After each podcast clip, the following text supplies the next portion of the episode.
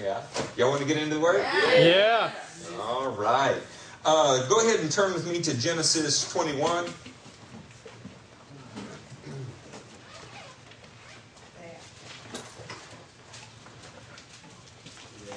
Our message tonight is called Whatever. Yeah, whatever. So uh, tonight is uh, November 23rd. It is 2011. Our message is called Whatever. Or as it was often said in my house, whatever. Just like that. So, uh, are y'all in Genesis 21? Yes. So in Genesis 21, starting in the 22nd verse, says, At that time, Abimelech and Phicol, the commander of his forces, said to Abraham, God is with you in everything you do. Now swear to me here before God that you will not deal falsely with me or my children or my descendants. What an interesting thing. When a man lives a life in such a way that even those who would oppose him, those who might be considered enemies, realize that God is with you in everything that you do. What an amazing compliment paid to the patriarch here. A Philistine monarch and the commander of his forces show up to meet with Father Abraham, and one of the first things they say about him is, We can see that God is with you in everything you do. And by the way, if you're going to be in a position where you negotiate with those who see themselves as your enemy, it is wonderful when they only ask you to do the things God has already commanded of you. because what is, what is Abimelech's major complaint here? Don't deal falsely with me. Swear to me that you won't do that to me or my children. Well, the God that Abraham serves wouldn't let him do that anyway. So let's be clear. If you're in a negotiation with one of the Jewish patriarchs, uh, you're going to lose. And secondly, ask for something that God has not already required them to do. Yeah? Have you heard worldwide that Jews are renowned for their business practices? Yeah? Pretty smart folks as a whole? Would you say so?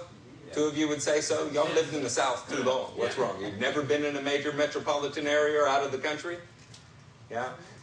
Abimelech has started this negotiation from the wrong standpoint. This is something Abraham's already obligated to do. I want to mention that to you because there are times in your life where the Lord will remind you of things that you have already obligated yourself to do. Amen. Stephanie, do you call Jesus Lord? Yeah. So when she says Lord Matthew, what does Lord mean? Owner, ruler, control. So at what point then, if he owns, rules, and controls us, do we get the opportunity to say, I will not do what you say, I will do what I want?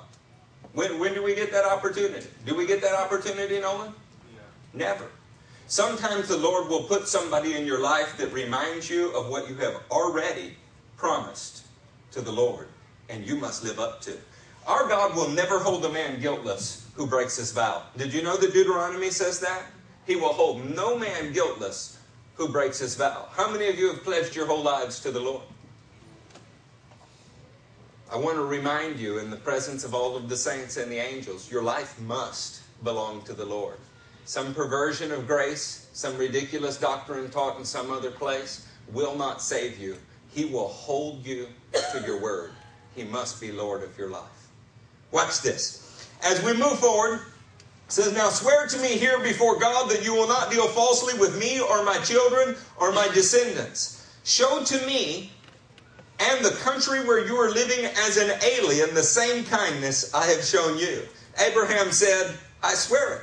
Then Abraham complained to Abimelech about a well of water that Abimelech's servants had seized. But Abimelech said, I don't know who has done this. You did not tell me, and I heard about it only today. So Abraham brought sheep and cattle and gave them to Abimelech, and the two men made a treaty. Abraham set apart seven ewe lambs from the flock, and Abimelech asked Abraham, What is the meaning of these seven ewe lambs you have set apart for themselves? Did you notice that in the beginning of the story, Abimelech already knew that God was with Abraham and everything, didn't he? When your life is something that stands out even to those who would call themselves your enemy, and they recognize God's presence in it, you know what the next thing they will notice? Is when you sacrifice for the Lord. Because they're watching you. They realize that your life is different. As much as the prosperity gospel has taught people they will notice the blessings in your life. If that's the case, if Les gets a million dollars tomorrow, how does that make Les any more blessed than, say, Donald Trump? Yeah? But they're not calling necessarily on the same God, are they? So the thing that makes us different is how serious we are about following God no matter what the circumstances are. So God will put you in circumstances intentionally that allow other people to see just how serious you are or are not about following Him. Now, if you lived in an area like, I don't know, Beersheba, the southern part of Israel, if you look at the map on the back wall back there, it is uh, not far from the body of water called the Dead Sea. It's dry, it's arid. It's not at all like the map on the other side that is green and beautiful. And maybe the most important thing that you could own if you lived anywhere in this area was water. Because if you don't have water, how long are you going to make it? Yeah. And if your flocks don't have water, how long are they going to make it? And if there's no water to irrigate your crops, how long are they going to make it? You simply cannot live, so water is everything in this area. Let's look what Abraham does with this. So Abraham brought sheep and cattle and gave them to Abimelech, and the two men made a treaty, a covenant. Abraham set apart seven ewe lambs from the flock and Abimelech asked Abraham, What is the meaning of these seven ewe lambs you have set apart by themselves? He replied, Accept these seven lambs from my hand as a witness I dug this well. What's about to happen to these ewe lambs? Cass says slaughter. Anybody say anything else? Lindsay, what do you think happens to the ewe lambs? I think they get slaughtered. She thinks they get slaughtered too. So we're, we're two on the side of slaughter. You're right. How do dead lambs witness anything? Major events in Bible history. The most major event marking a kind of well, a salvation spot, a place where living water would flow, were marked by the death of something innocent. It was a witness because blood speaks a message before the living God. You remember when Cain killed Abel? He said, Your brother's blood cries out to me from the ground. The witness is in the sincerity of the action that is occurring here. And he didn't go get one lamb, he went and got seven. It took seven days to complete, six days to complete the creation and its vast array. And on the seventh day, God rested. One through seven was a perfect time period. One through seven was an act of completeness. He took a complete witness. He poured their blood into the earth in front of a man who would later consider himself an enemy to mark one thing life can be found right here. The enemy saw it, I saw it, and God says in front of all these witnesses, It's mine, and the blood is the proof. Are you beginning to see a message then? There is a point in time in which you were supposed to have the witness of the blood of Jesus that marked, I found life in this spot. The enemy saw it, you saw it, and it meant that God would be with you in everything and that you would never deal falsely with the people that are around you, but instead you would walk in the faith of your father, Abraham. So that place was called Beersheba. You know, all of the names in the Bible are interesting things. By the way, we're going to try out a new technology here tonight and see if it works. In the Bible, these names are interesting. They mean things that are different than you would think. When we say this word in English, what's that word? Beer. Beer. What does that mean to you? This is some kind of barley beverage, isn't it? Don't act like you don't know what I'm talking about. Gabe, what is it? It's delicious, somebody said. Whatever you might think about it, beer in English means something different than it means in Hebrew. In Hebrew, beer means well. As we move on from beer, what is the second part of the word? Sheba. Now, Sheba to us sounds like something, I don't know, a woman's name maybe, a, a place that a queen might be from. But in the Bible, this is seven. They marked the southern boundary of Israel as a place called Beersheba. This was the spot where the enemy used to own it. The enemy used to inhabit it. He showed up there with the monarch of the enemy and the warlord of the enemy standing next to him. But our father Abraham said, Because of the witness of the blood, this will not belong to the enemy. He's so frightened of me and what I might do to him and his children, he witnessed with blood right here a perfect covenant, a well of living water. And then he does something else with it. What's that next line say? They swore an oath there. After the treaty had been made at Beersheba, Abimelech and Phicol, the commander of his forces, returned to the land of the Philistines. Abraham planted a tamarisk tree. Tamarisk is not a special tree, but it is an evergreen tree. Evergreen. You see how I put that in green? evergreen, meaning all year long it would witness life. All year long it would say something. There is water beneath me. All year long, whether it was hot, whether it was cold, it would never fail to produce the fruit that was its leaves because it had found water. It would be a strange thing to be walking in the desert and see a tamarisk tree growing. You would have to know there was life there. The same way that Abimelech and Phicol could look at Abraham and say, Wow, God's with him and everything. You could look at a tamarisk tree from a distance and go, There's something special about that. In every situation, no matter where it is, it is always teeming with life, it is verdant. This is the life of a Christian. We walk through the valley of the shadow of death. Friends, don't, don't fear, it's just a shadow. The enemy can bark at you. He can lie to you. He can try to intimidate you. But no matter where you stand, no matter where you are, the Lord God can make you blessed in everything that you do. Listen how Abraham said this. Abraham planted a tamarisk tree in Beersheba, and there he called upon the name of L O R D in English is a tetragrammaton. This is all caps in your Bible. It stands for the precious name of God, the unspeakable name of God that nobody would say carelessly. This is um, abbreviated, if you will, because they didn't want vowels in it. YHWH. They said Yahweh, the eternal God. Now, why eternal here? In Hebrew, the word eternal is olam.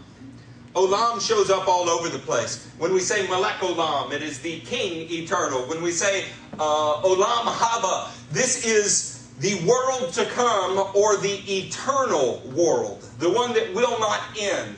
This is the way that Jews speak of heaven, if you will. They recognize that God's presence is there in heaven, but He is setting up a world that is Olam Haba, the one that is coming upon us that will never fade. When Abraham found this well and he bought it from the enemy with the price of innocent blood, he planted an evergreen tree there that the whole world would know. Water can be found here. And he said, Even as this tree is evergreen, I am calling on Yahweh, the Olam El, the eternal God. You know a neat thing about making a treaty with an eternal God? He's not going to die, and you have to deal with a successor. Yeah? Forever and ever and ever, God and that blood would be a witness of what happened there. Life for God's people. Turn with me to Genesis 23. We're going to sidetrack for a minute, but we are coming back to that well. There. You guys are very smart. We can change subjects and come back, and y'all can lace them together, can't you? Yes. You've had lots of practice with that with your favorite miniseries, haven't you? In Genesis 23, I'd like to talk to you about the valley of the shadow of death. I know you think we should be in Psalm 23 if we're going to talk about that. I'd like to talk to you about the kind of ground the Lord would have you walk through. We live in a time when we're being told that Christianity is about health, wealth, and prosperity. Christianity, I mean, we'll even sell you vitamins, right? We'll do whatever. You can go collect gold dust and angel feathers and whatever other retarded thing that they can figure out how to sell you with their purple hair and their thrones and their ridiculous sales pitch. Can you tell I'm not much on Christian TV? Okay, if you are, you need to go purge. I mean that in a spiritual way. But you need to do that because all they are pouring into you is the mind of man. It is grotesque. All you got to do is watch two uninterrupted hours and you will find out just how grotesque it actually is. They love the world and the things that are in it, and that's all they're teaching the church to do. Men of God are put in places where you hurt. You hurt for the kingdom. But there's an attitude that comes with this. You know, when somebody is really going through a difficult time, but they can smile, they can have joy, they can even go out of the way to help you during that difficult time. It says something about the sincerity of their faith. It's a little bit like finding, I don't know, a well in the middle of a desert. Sarah lived to be 127 years old. You people thought you were getting old, huh? She died at Kiriath Arba, that is Hebron, in the land of Canaan. And Abraham went to mourn for Sarah and to weep over her. What did he do? He wept over her. Well, of course he did. How long had they been married? It had been decades. Have you ever been there when someone's spouse died? Yes. I buried my father three months ago. I'm telling you, this is a difficult, difficult thing. Course, even at his funeral, people were touched for the Lord. Yeah, we are called to be a tamarisk tree right in the middle of the desert. Abraham is broken. This is difficult for him. He did a lot of things with Sarah in his life. He goes on to be fruitful even after her, but not nearly as fruitful as he was with her. God had given him the other half of him to complete a calling. Why do we get married, saints? We get married because it takes two people to complete the calling that God gave the one entity, the one new man. That's the only reason for getting married. If you don't need that, then you should stay single. But tell me, how does Adam go out and multiply? God told him go multiply. How does he do that? Do you pour water on him after midnight? How do you do that? He needed the other half of him. If you're lucky enough to have a spouse sitting next to you, it's because you need them. If you feel the need for a spouse and you don't have that one sitting next to you, you need to know, even if they died, God is able to provide another. Our King will meet you in the midst of your need.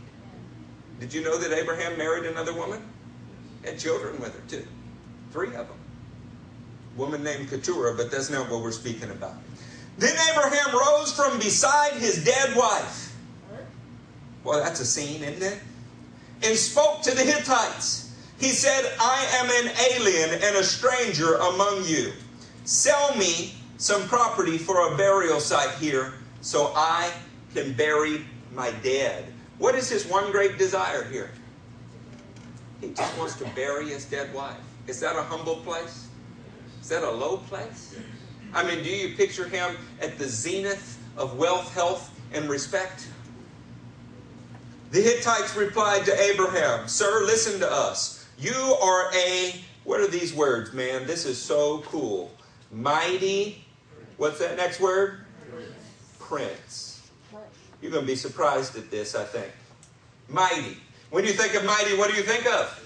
Strong. Strong, right? Well, there's a there's a Hebrew word for mighty, but it's not used here.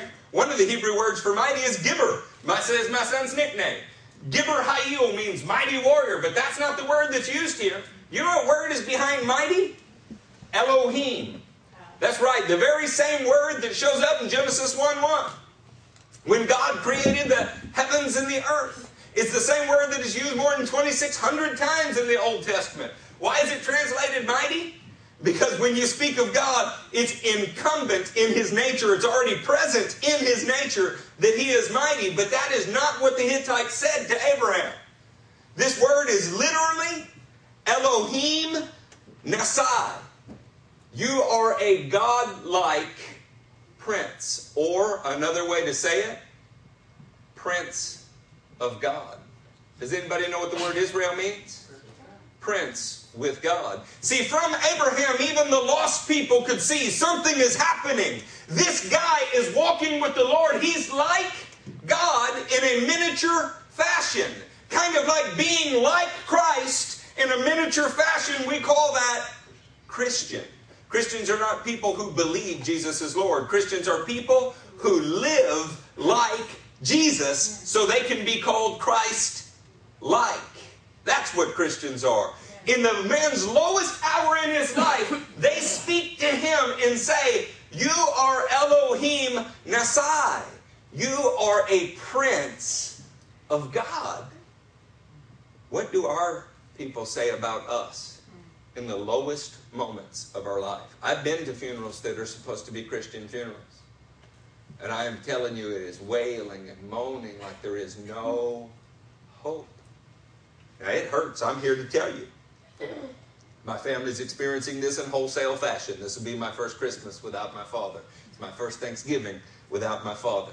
We were best friends. All my family has problems. Everybody here knows that. But my dad and I never broke fellowship. During our most difficult hours, we spoke to each other once a week, sometimes even in secret. It hurts to lose our loved ones. Does anybody in here disagree with that? But these men could look at Abraham and say, There's something about you, even in the midst of this. You're like a prince with God. So the Hittites replied to Abraham, Sir, listen to us. You are a mighty prince among us. Bury your dead in the choicest of our tombs. None of us will refuse you his tomb for burying your dead. Why did Abraham want to bury the dead? That's an interesting thing. I mean, what difference does it make, right? We're leaving this old stinking world behind and just going to heaven, aren't we? I mean, that's what's being taught. Doesn't matter. We're going to go somewhere else in some other place. The father of our faith cared about only one piece of real estate in his lifetime where his dead would be buried. Because he did not believe he was leaving this old stinking world behind and going somewhere else. He believed that it was his job to tikkun ha'olam, repair this eternal world. He believed that. He believed it to the extent that the only purchase we know of of land that he made in his lifetime was a place to bury his wife. So at the resurrection, he would know where to find her. Now I'm being a little bit tongue in cheek there, but it is a it's a testimony. You know why we put gravestones where we put them and why we put them that way? You go find an old cemetery, it always faced the east. They never faced any other direction. You know why?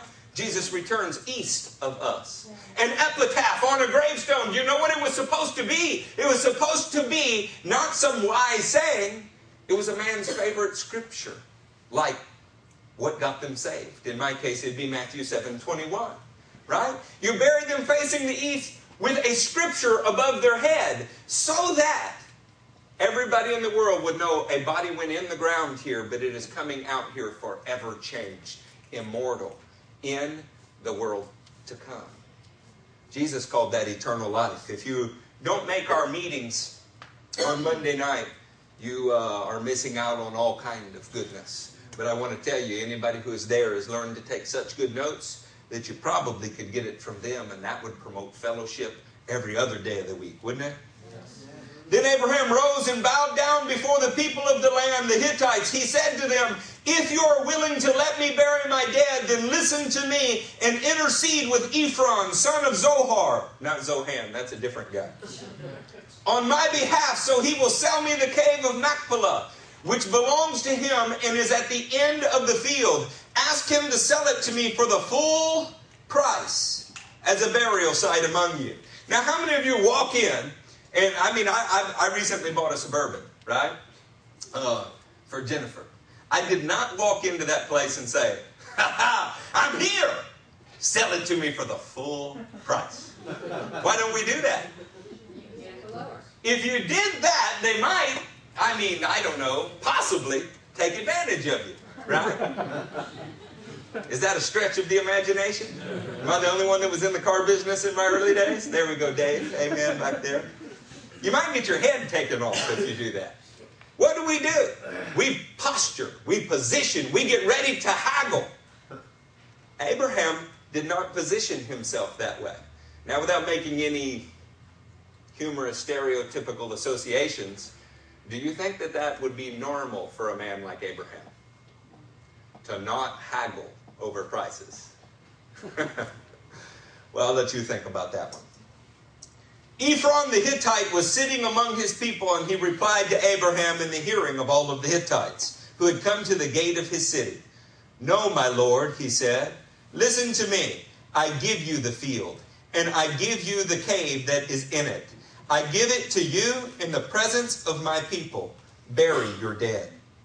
Sounds like these people liked him, huh? Again, Abraham bowed down before the people of the land, and he said to Ephron in their hearing, Listen to me, if you will. I will pay the price of the field. Accept it here for me so I can bury my dead there. Ephron answered Abraham. Now, before we get to this answer, I, I, I need to tell you something. There is a little bit of ancient ceremony here. It's kind of like stand up, Gabe. Come here. Stand now. Come. No, no, no. After you. Now, what do you say? No, after you. No, really, my friend. After you. Take the best for yourself if you want to be selfish. Go ahead. You understand what I'm saying? Yeah. There is a kind of, uh, uh, come, my friends, give me a chance to rip you off. You know, there is something going on here that is in the ceremony of the people. Abraham is fully aware of it because he's a master of negotiations in his day. I promise this. So let's talk about some other prices before we get to this. So when we're thinking of something like, I don't know, the site of the temple, do you know that the site of the temple is the singular most expensive real estate on the planet today? I mean, you might be able to buy even I don't know, Donald Trump's house if you have enough money, or Bill Gates' house, or Madonna's, or whoever else it might be. But you know what no amount of money will buy? The temple spot. What do you think the temple site sold for originally? I will give you a little hint here. 50 shekels of silver bought Araunah's threshing floor. You can find that in 2 Samuel 24 24. 50 shekels of silver. Now, First Chronicles is speaking about the same thing, and it says 600 shekels of gold. People have argued for centuries about why there's two differing amounts. Well, they bought more than one thing. There's a threshing floor there, there were cattle there, there was a surrounding area. But the threshing floor itself, 50 shekels of silver. Now, that was around 1000 BC. We are in 2000 BC. So if you bought a house 100 years ago, would you expect to pay more for it or less for it than now? More. No? Come on, if you bought a car in 1950, what would the car cost? Fred, what would a car cost in 1950? Uh, a Cadillac, Fred? About 3500 About $3,500. I mean, come on, you're going to break the bank with $3,500 for your automobile. Today, I've lived to tell you $3,500 will buy you a sled without an air conditioner. Okay? $3,500 in 1950. I'm not going to ask you what a Cadillac costs today, but suffice it to say it's a lot more. So in 2000 BC, should a piece of land be more or less expensive than it would be a thousand years into the future? Well, inflation should make it more in the future and less in the past, would it not? I mean, my daddy used to tell me he went to the movies, picked up his best girl, got popcorn and a Coke for 25 cents. It wasn't 25 cents when Jen and I used to go to the movies. It wasn't. It went up. So, what about in Jeremiah's day? What time period did Jeremiah the prophet live in? Somewhere around 600 BC. You could buy a field, just a regular field, in 600 BC. Jeremiah 32 17 says, for 17 shekels. How about that? 50 shekels for the threshing floor of Araunah, 17 shekels for a regular field. Now understand, the difference in those prices is understandable. One is just a field, the other is the place you're going to build the temple of God. Let's see what this guy wants to sell Abraham the burial plot for. Ephron answered Abraham, Listen to me, my lord. The land is worth 400 shekels, about 10 pounds of silver. But what is that between you and me? Bury your dead. Can you imagine? You know, it just depends on who you're reading as to what they say, but at least twice as much as it's worth, probably many, many, many times what it's worth. It's at his lowest power. They see he's a man of God. They call him a prince of God. And then, since he's insisting on paying the full price, they inflated a few thousand percent. What would you do? Could you see throwing down your stuff and saying, I can't believe you insulted me like this? My wife's dead body's right here, and you're going to treat me like that? Look how Abraham handled this. Abraham agreed to Ephron's term and waited out for him the full price he had named in the hearing of the Hittites 400 shekels of silver, according to the weight current among the merchants. Goes on to say he deeded it to him in front of everybody. When you know that you're called of God and you know what you're called to do, sometimes you can look at dramatically unfair circumstances and go, whatever. You hmm. know what? You do your best to hurt me. You almost can't do it. You know why? God is going to bless me. And the same measure that you've used, He will, he will use for you. And you can walk away at peace with the people who just extorted you because it is not possible to stop the call of God on your life. Now, Isaac learned all kind of things from Abraham, but I'd like to show you this kind of whatever principle in Isaac's life. Turn with me to Genesis 26. Are y'all done with me, or would you like to learn some more? I feel kind of like we're just starting, you know? And the kids going to have school tomorrow.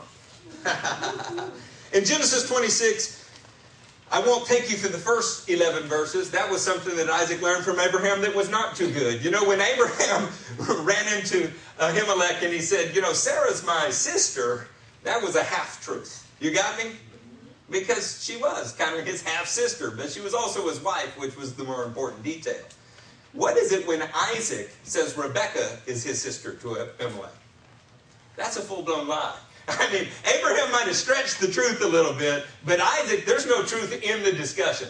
So you're going to pass along something to your children. Let's pray that it is the second uh, half of this chapter and not the first. Are you on the 12th verse?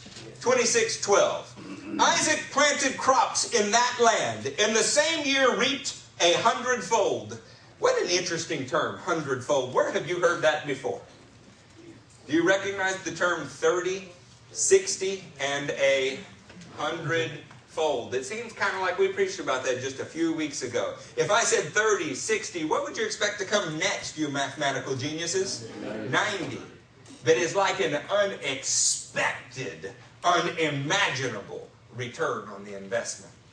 This man is producing a hundredfold return on what he planted. People of faith can receive things that boggle the imagination because they are for the kingdom. When you seek the kingdom, everything that you need is added to you. Do you know why Isaac needed a hundredfold return? Because Isaac is going to raise Jacob and Esau.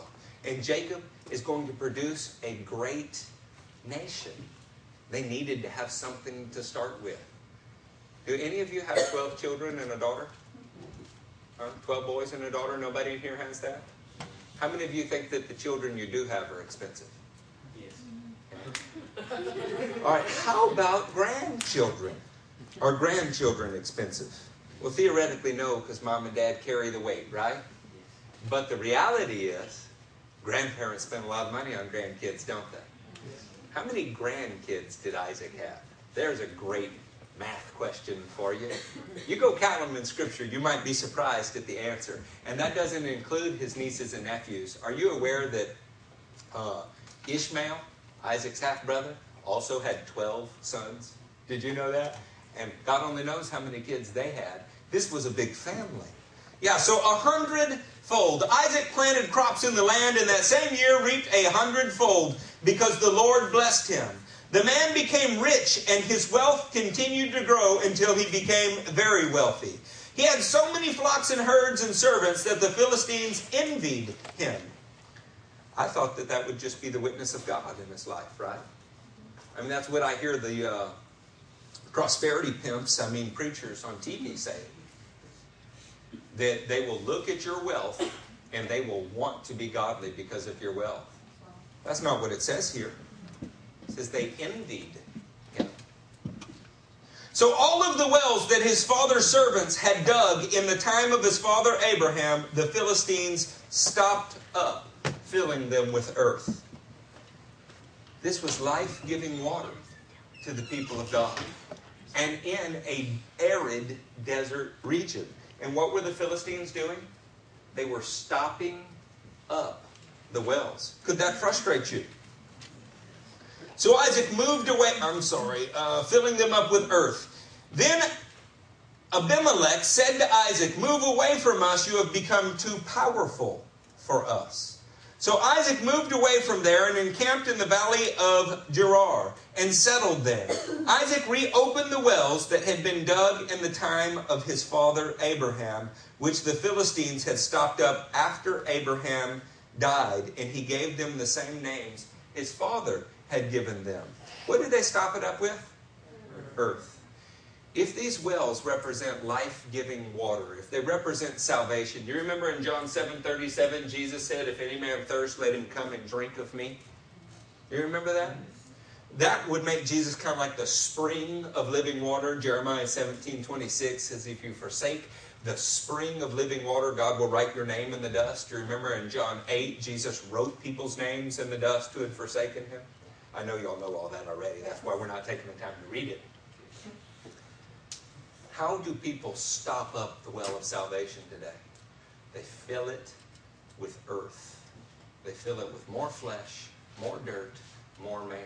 This is when we stand up as the fellowship of carnal athletes. I meant to say Christian athletes. And we say, if you serve Jesus, you can be a great athlete like me.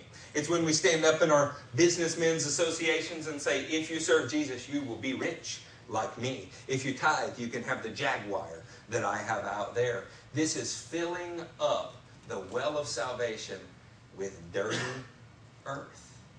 Let me ask you, what marked that well of salvation? Great, perfect sacrifice, blood of the Lamb, an everlasting tree showing the way to life, not earth. Earth is what you had to dig out of it to get the actual water. Once you shove that stuff in it, you can't even find the water anymore. It is muddy.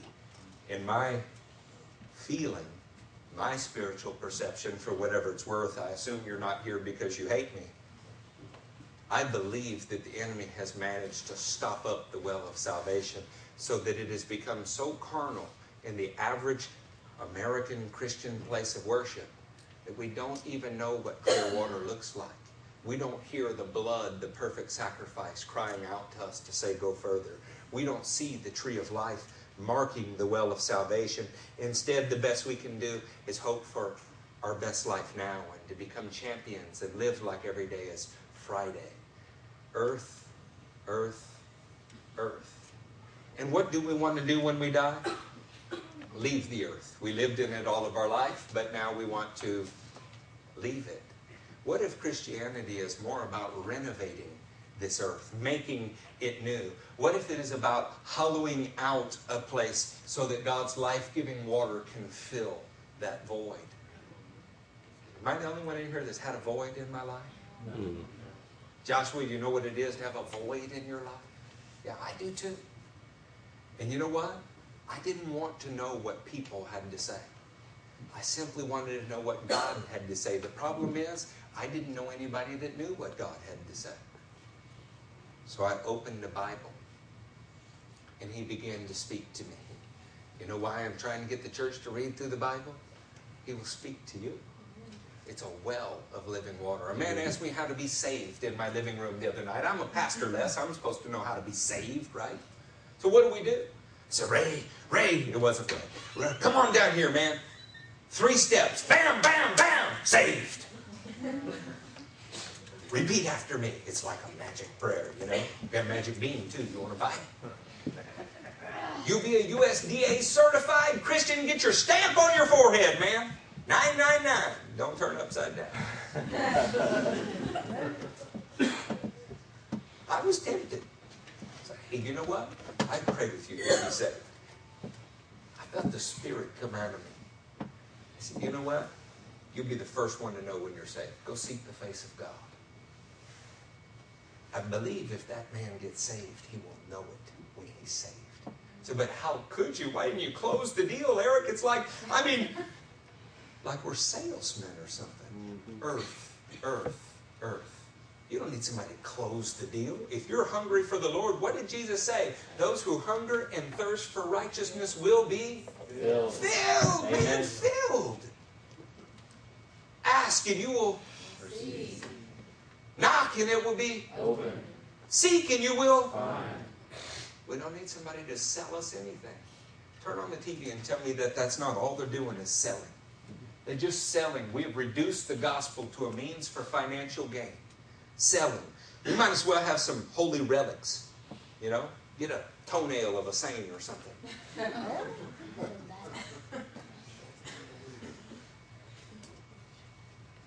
He was reopening the wells that had been dug. He was naming them the ancient names. The ancient names had to do with their function. The function of those wells was to bring life, to mark perfect covenants. What was the one that Abimelech and Phicol met with Abraham to go over? Beersheba, the well of seven, the well of the oath, it can be translated, because seven was the perfect oath. Well, let's read what happens. Isaac's servants dug in the valley and discovered a well of fresh water there. But the herdsmen of Gerar quarreled with Isaac's men and said, The water is ours. So he named the well Esek because they disputed with him. Then they dug another well, but they quarreled over that one also, so they named it Sitnah. He moved on from there and dug another well, and no one quarreled over it. he named it Rehoboth, saying, Now the Lord has given us room, and we will flourish in the land. Whose wells were they? Abraham dug them. Abraham dug those wells, and he was reopening them. Now he's out and everywhere he's opening a well that rightfully belongs to him and the treaty marks it, what do the people do? That one's ours.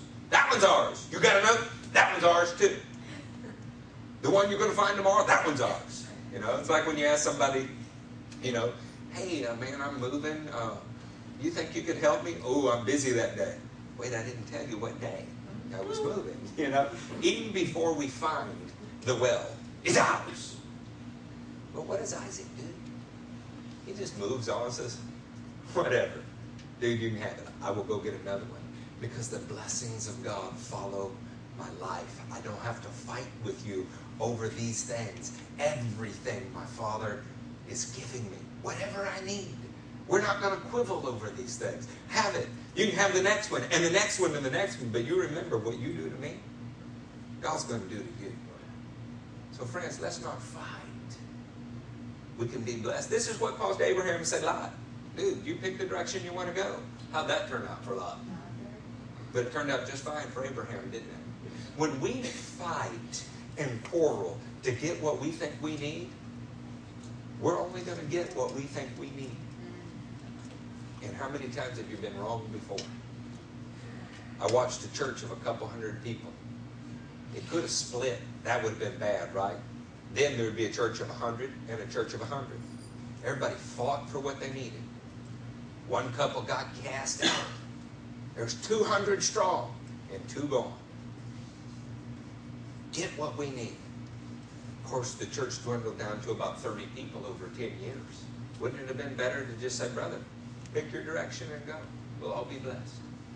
See, we are convinced we have to fight for what need. I'm telling you, the blood is crying out from the ground. It all belongs to you. It all belongs to you. Relax. Just go and be with God in any direction, and He will bless you. Isn't that what they originally said about Abraham? Let's see where we get with this.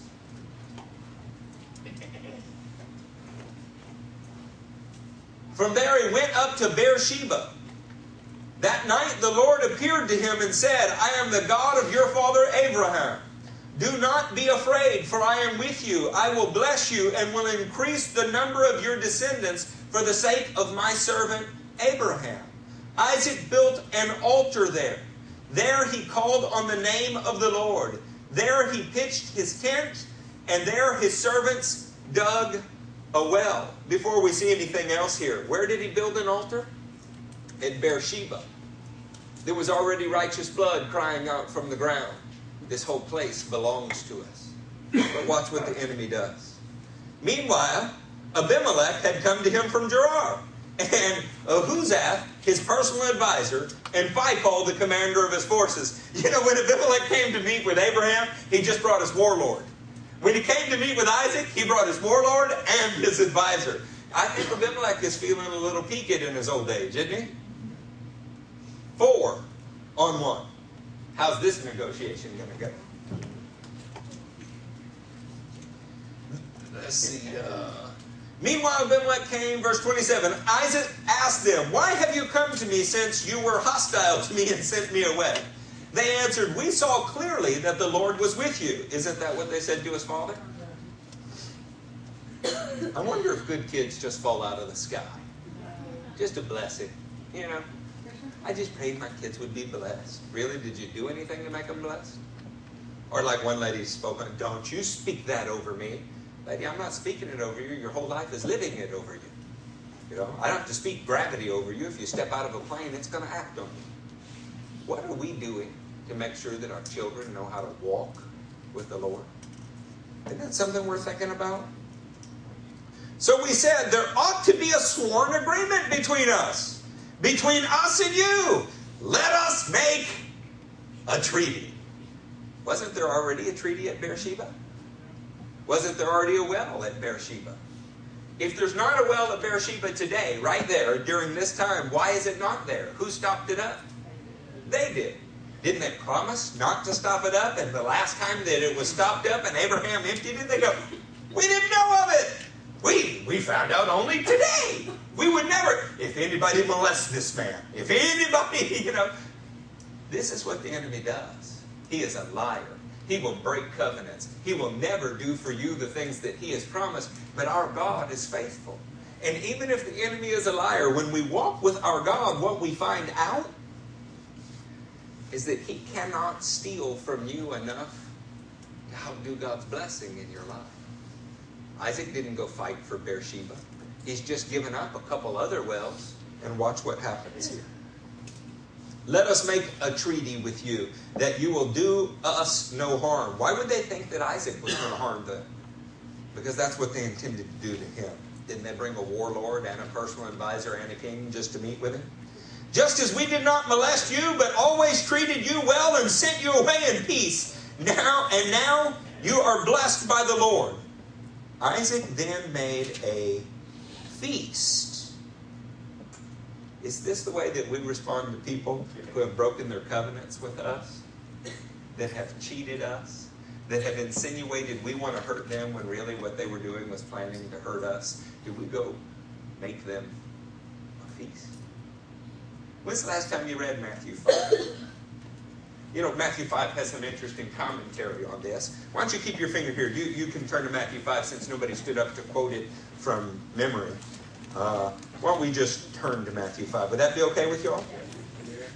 Are y'all tired? You, you want to go home?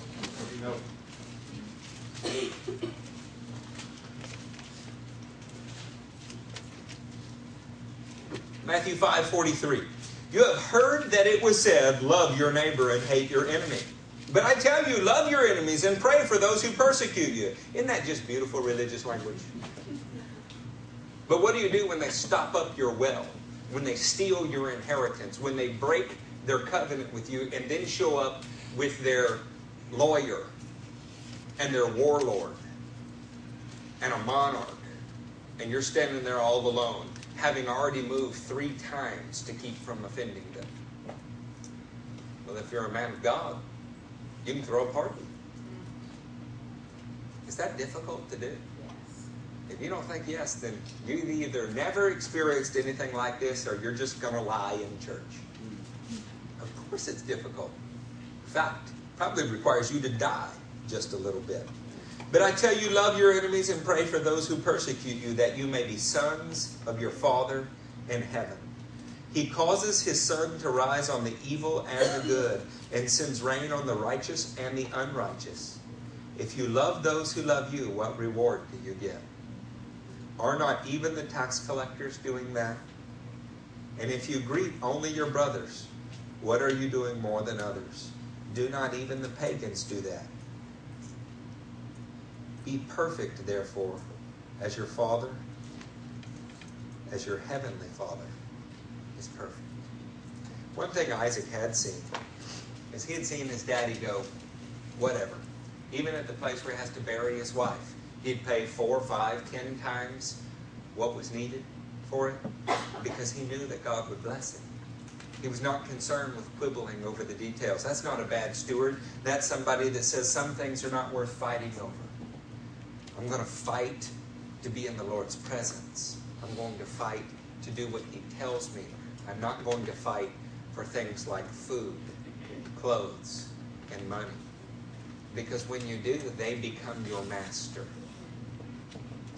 If anything has mastered the American church, it is those things. You know why? When we talk about taking the gospel into other nations, we respond with things like, but it's not safe. And what does that mean, it's not safe? Does it mean you can't go in an armored SUV? What does it mean, it's not safe? I've been in something like seven countries in the last few years.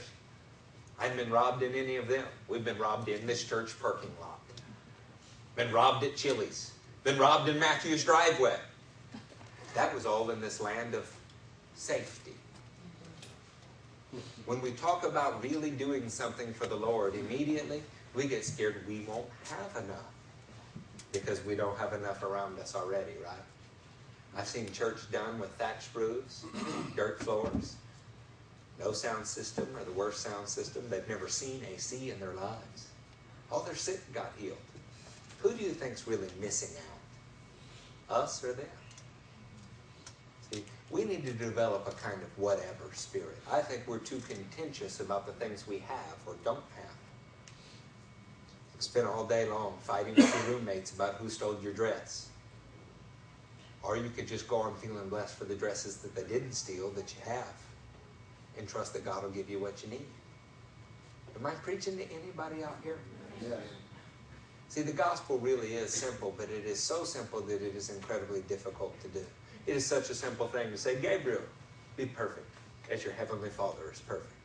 Right? It takes no doctorate to understand that. But to actually carry it out, well, couldn't I just give some money to the church or something, you know?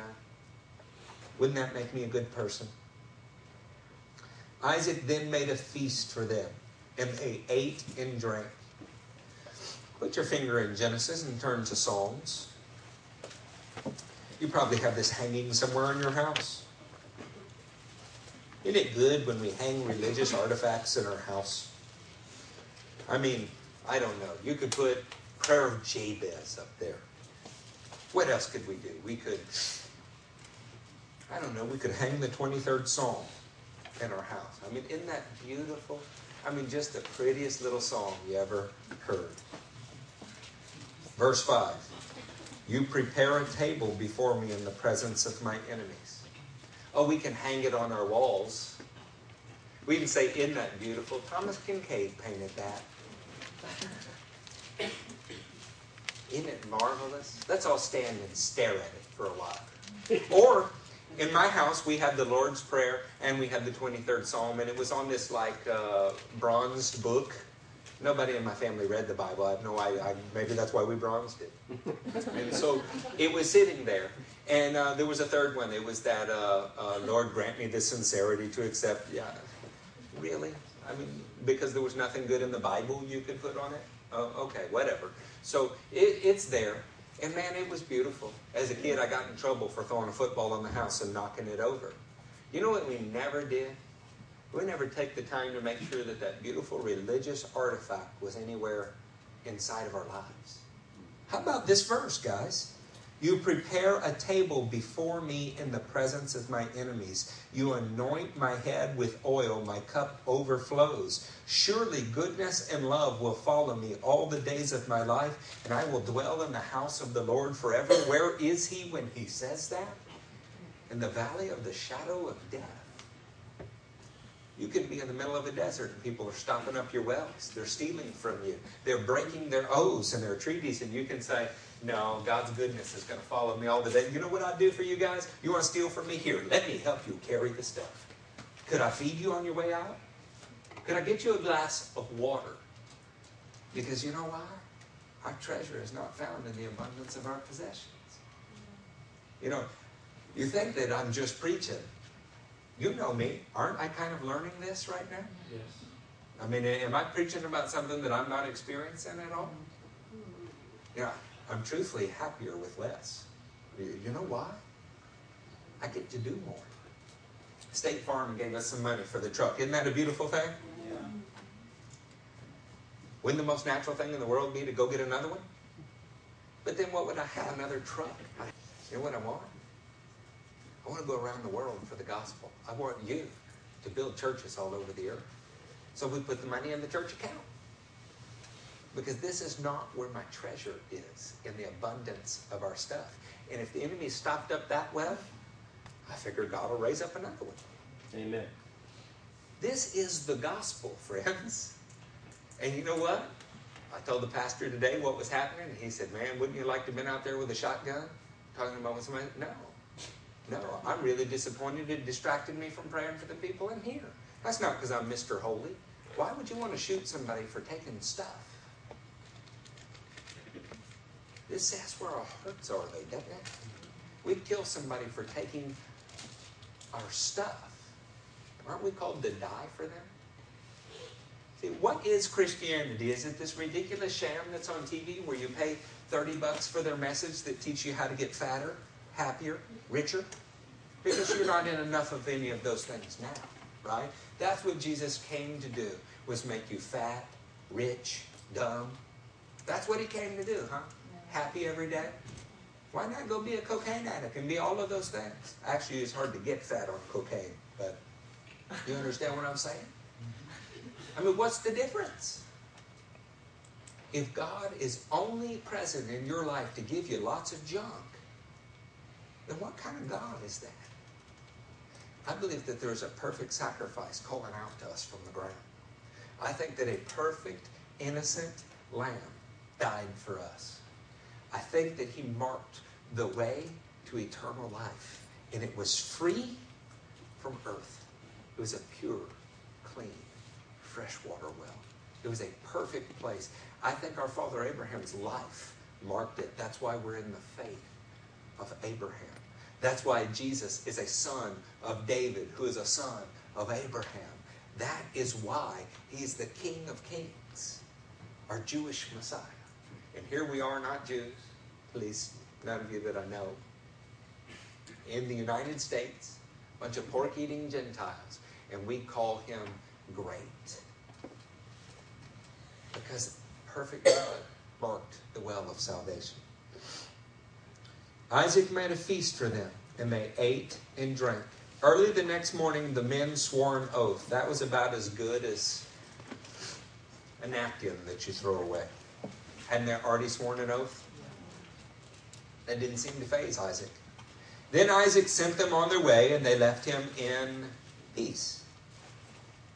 That day, Isaac's servants came and told him about the well they had dug. They said, We found water. You realize that Isaac made peace with these people before it worked out?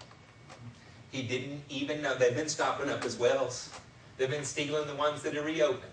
And he made peace with them before he even found out that where he sacrificed, he was going to get water from. Because he didn't much care. He figured God would bless him. This is the same attitude that Abraham took Isaac up on a mountain and said, Okay, Lord, I'll kill him.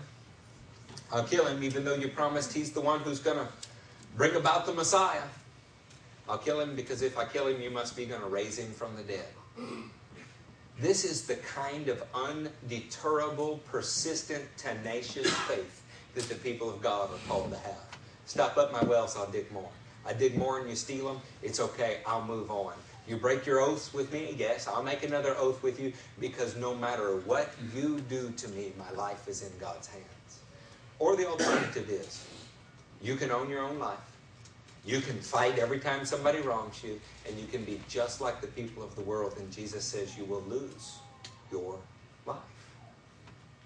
I think that the kingdom of heaven is found best in the hearts of men who have already died to this world. You know how you know you haven't died to it? When everything about it you still feel an attachment to. If this was your last week to live, how important would the things that are important to you now be? It's not a preacher's trick. I'm not telling you it's your last week to live. I'm not about to say with every head bowed and every eye closed, one of you cowards raise a pinky. I'm not going to do it. This is not a salesman's game. But what I'm asking you is what would be different if this was your last week? Because you were supposed to die in Christ already. What if we sold our possessions? What if we went around the world for the gospel? What if we gave to anyone who is in need without concern? What if we actually did the things in the Bible? Do you think anyone would notice? I kind of do. I'm not disappointed at how bad the religious world around us has gotten. I'm happy they're dimming the lights so that we can shine brighter. I believe that there is a day coming in this country where you will shine like the brightness of the heavens simply by living an authentic Christian life. Of course, you can't wait till then to live it, or you might be a part of the darkness, huh? That day, Isaac's servants came and told him about a well they had dug. They said, We have found water. He called it Sheba, and to this day, the name of that town has been Beersheba. See, some great man of God lays a foundation. He hopes others will build on it, but sometimes the enemy comes in and stops it up with earth. So he calls other men of God to come reopen the wells. And there's contention with the enemy. Sometimes you can't be here.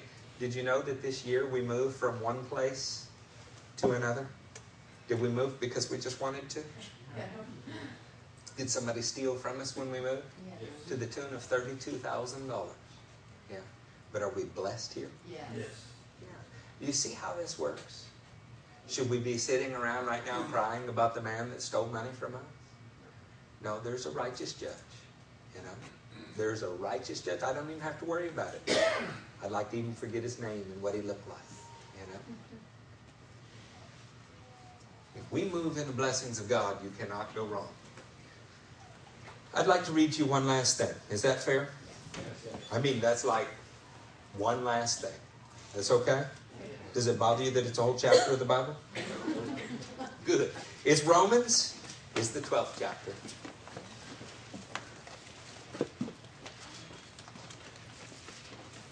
I think Romans 12 probably makes the point better than any of my preaching did, but then how would you get to learn all that about ancient wells?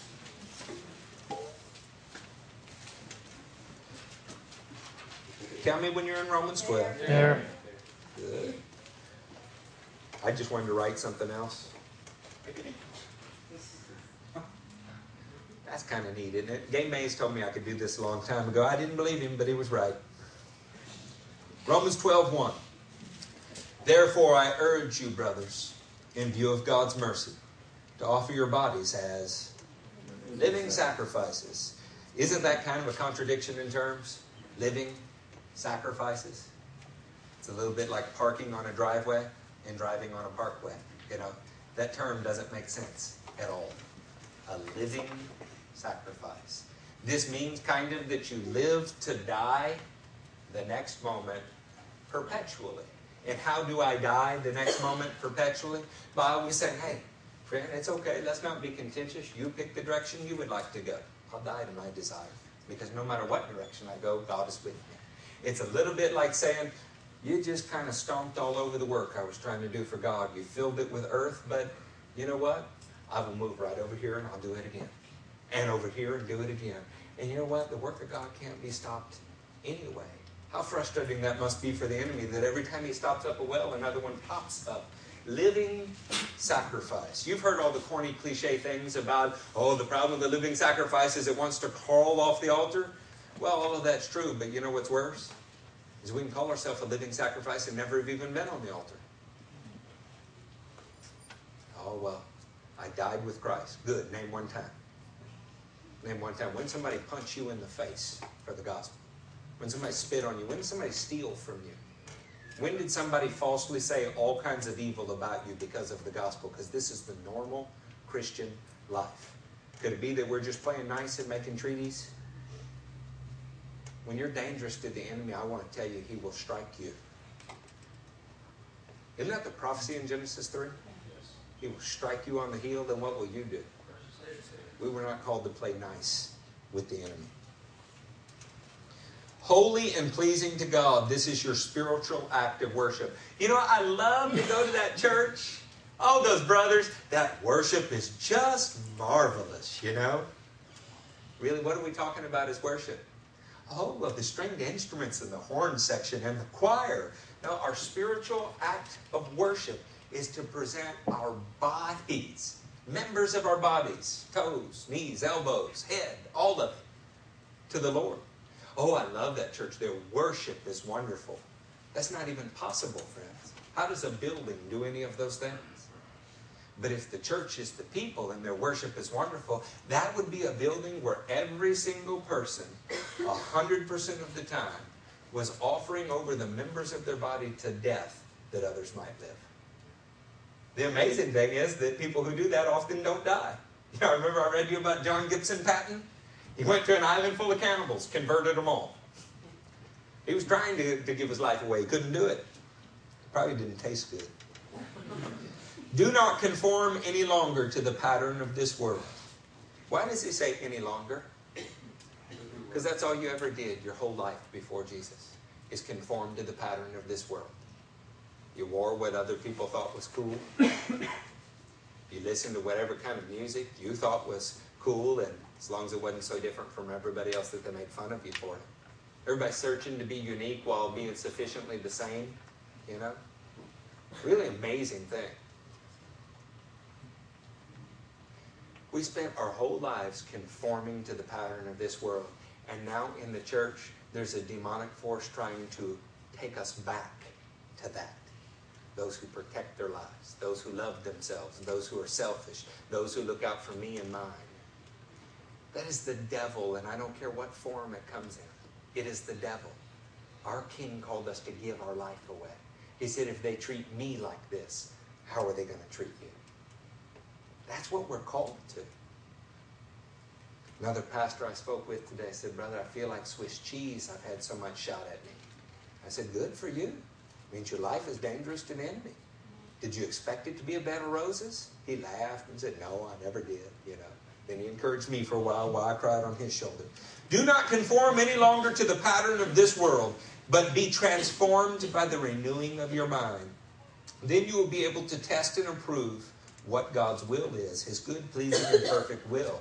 I'm not going to camp on this too long, but if you don't read His Word, you won't know what His will is. You can't renew your mind without reading His Word.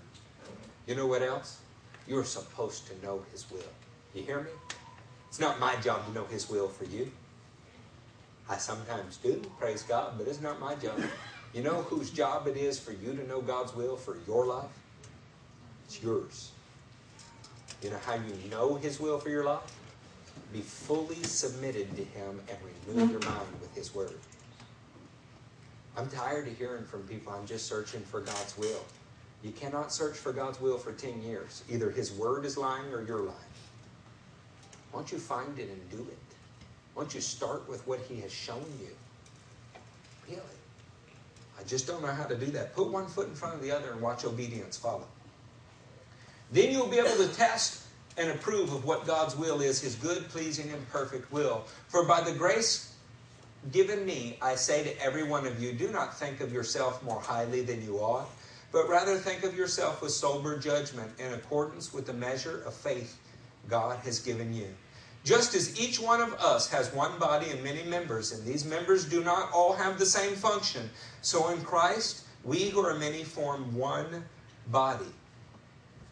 Very difficult not to function, to, to picture this as kind of a quadriplegic. The body of Christ. Every one of us is a member of the body of Christ. Have you ever thought about that in any depth? If every one of us is a member of the body of Christ, and one of us sits on our butt for an entire year, what does that mean about the body of Christ? It's like, okay, let's fight. Anybody want to go dig a well? How about now? How long is the body of Christ going to have half of it asleep? See, this is why 12 men solely committed to the kingdom could change the world. Just solely committed to the kingdom changed the world. They didn't need money. They didn't need anything else, just 12 men solely committed to the kingdom. Anything stolen from them, God could replace. Anything done to them, God could heal. Just needed to be solely committed to the kingdom.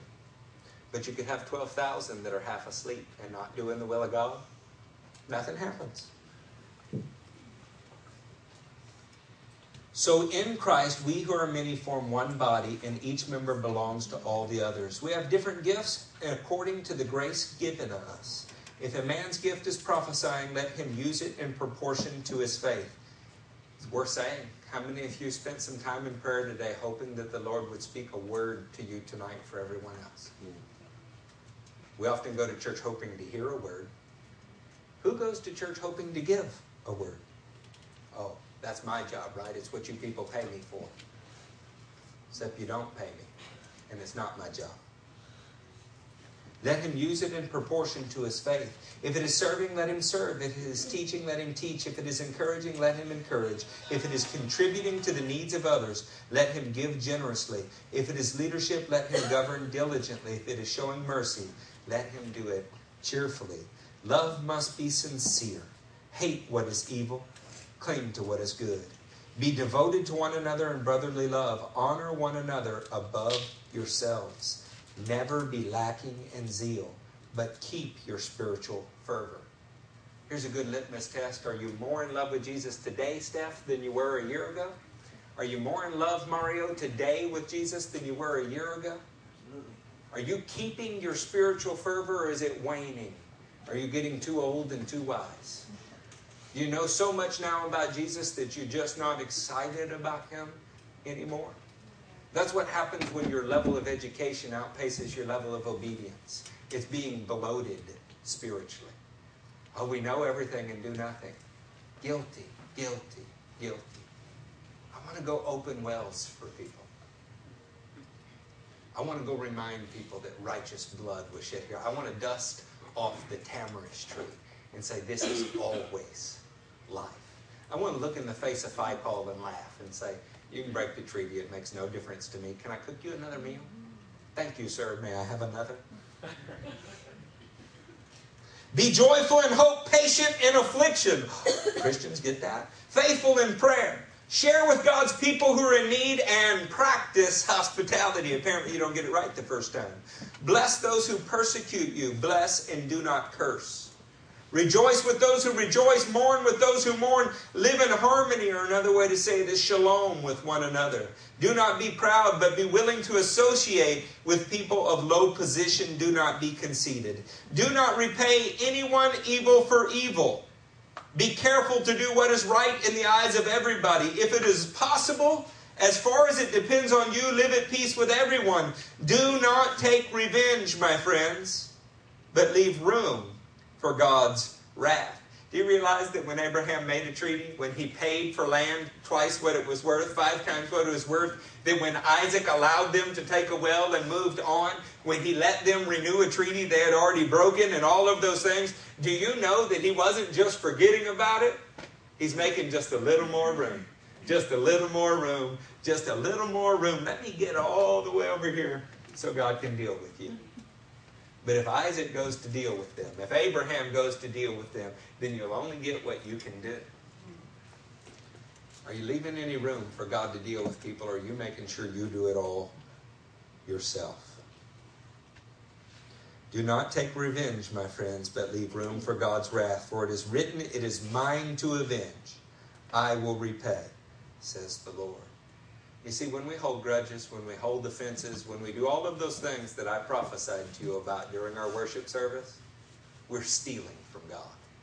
We're stealing because that is His job.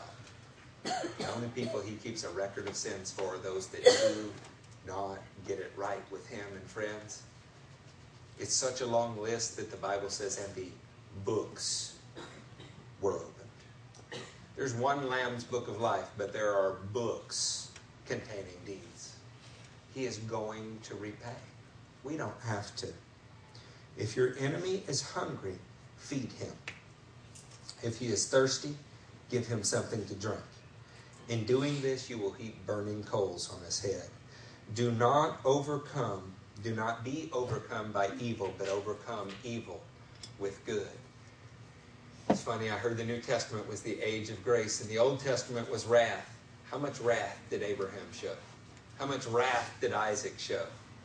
They left all the room for the Lord. I want to encourage you, saints, you're going to be sitting at tables tomorrow. You're going to see people in these next couple months that you don't always see. You might even have to face some of your neighbors, God forbid, the ones you're supposed to love. We do not need to repay. We do not need to show revenge. We don't need to talk about all the times they stopped up our wells. We don't need to talk about all the treaties that they broke. Make them a feast. God's already got track of everything else. Our job is to be the opener of wells, not to keep track of who stopped them up. Mm. Yeah? Tell me that's not a good word as we go meet our families.